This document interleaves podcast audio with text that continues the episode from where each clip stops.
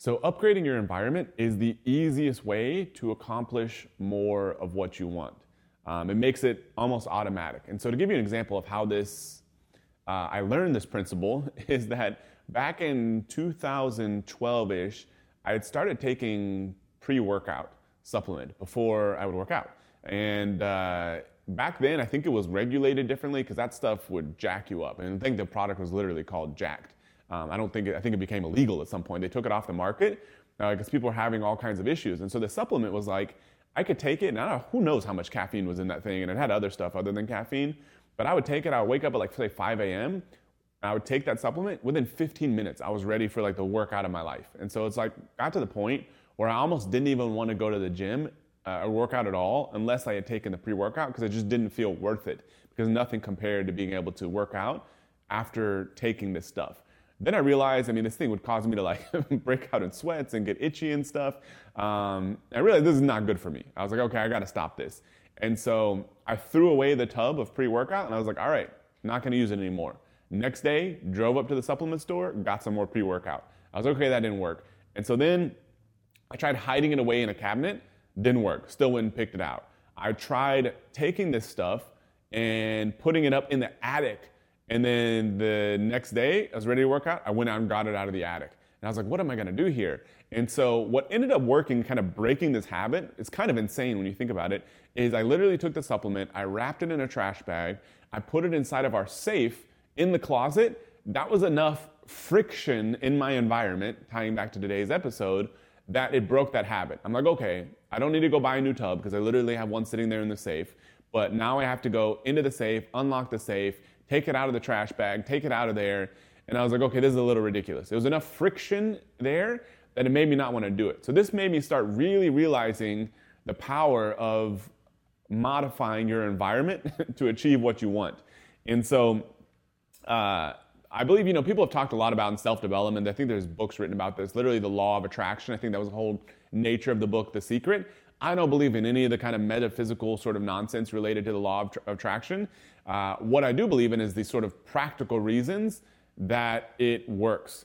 Is that if you change stuff in your environment, it starts changing your thinking and your actions, and it makes achieving what you want a lot easier. So I think the first way to upgrade your environment as an entrepreneur to achieve what you want is to learn from those who've already done what you want. Surround yourself with their thoughts, ideas, and experiences. Easiest way to do this is start reading.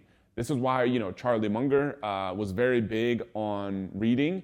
He had lots of quotes about the value of reading, and he says the reason he was successful because he read all the time. I believe this is true because you start thinking like people who've already done what you want to do. And so, uh, the more I believe you absorb their thoughts and ideas, the more that starts changing the environment in your head. Uh, when you go to make a decision in your business, what to do next in your life, how to solve a certain problem, you're going to have all these ideas circulating in your sort of mental environment that are going to change how you look and approach those decisions. So, rule number one constantly be reading from people that have already done what you want to do. Upgrade number two for your environment is to get around other successful entrepreneurs because most of us are not surrounded by people that are pushing hard to build businesses, especially once you've achieved some level of success. It becomes more and more of a limited group of people that have done what you've already done or have done what you want to do. And so getting around successful entrepreneurs, I believe, is almost essential. You'll feel the energy when you're around these kind of people because you're like, oh my God, finally I'm around people that kind of think like me. And so the more you can do that, the better, which is why I'm a huge proponent of joining, uh, at least attending events, conferences, that sort of thing. If you can do it, uh, joining a mastermind, that's why we have our own mastermind for e commerce entrepreneurs, because I believe in it so much. I've been a part of multiple ones in the past, and I can literally trace back the biggest leaps in my success to meeting people through either events or masterminds, which is why for us, we still do this. These are not great businesses to put on yourself. We've lost more money doing live events than I think we've made doing live events. Uh, mastermind, it's like if you get too many people in the mastermind, it's not really a mastermind anymore. But not having enough people, you have to charge them so much that they're kind of paying an insane price, or you just don't make that much money. So I don't believe it's that good of a business, to be honest. Um, but the reason we do these because we believe in them so much, not because it's good for us financially, but because we believe in the power of these things so much that we wanted to create our own, which is why we created a mastermind that we call the Tycoon Tribe that's for successful e commerce entrepreneurs that are looking to grow further because there is a lot of power in that. So, whether you join our mastermind or somebody else's, I don't really care, um, but do something to get around people that are either at your level trying to push further because that's going to motivate you, or if you can do it, get around people that are even more successful because that's naturally going to kind of pull you up to where they're at um, because that becomes your natural environment. Number three is to, on the other side of this coin, not just getting around successful people through books, sort of changing your mental environment, even if physically you're not close to them, uh, but also physically getting close to other successful entrepreneurs.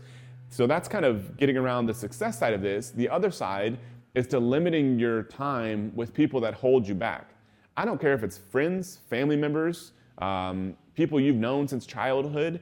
If there's people that are constantly kind of telling you what you can't do, that are not motivating or pushing you or distracting you, that, even without you realizing it, is going to hold you back from growing yourself financially, um, self development wise, all these things, because that becomes your natural environment. And so the other side of this is just to start limiting the time you spend with people that hold you back. I mean, there's a very, sometimes it's very clear um, how this can benefit you. If you have somebody that's just constantly, every time you talk with them, you feel negative, or they just kind of bring chaos and negativity in your life. Like I've seen family members uh, that they're just n- not good people. It's like, you know, maybe half the time you hang out with them, you have a good time. Half the time they're like posting these like negative things on Facebook, or they're literally, you know, doing bad things to people. Like there's nothing good that's coming out of these people. And so just cut your ties with them completely, and your life is going to be better off. There's some people that are kind of more middle gray area you got to decide what to do with them. But limiting your time with people that hold you back is equally as important, if not more important, than trying to get around more successful people. So when you think about solving any problem, whether it's you know losing weight, don't have cookies sitting on your counter, being more successful, don't be tempted to hang out with people that just burn all their cash. Change your environment first because that makes achieving what you want, the sort of law of attraction, so much simpler, so much easier, requires less willpower because achieving what you want now becomes the natural thing rather than based on your environment, rather than something you're having to force yourself to do. So, incredibly important. Look at your environment when you're trying to solve any sort of problem you want in life. So, hopefully, you found this useful. Please subscribe to my podcast on your favorite podcasting platform or to my YouTube channel, and I'll see you next time.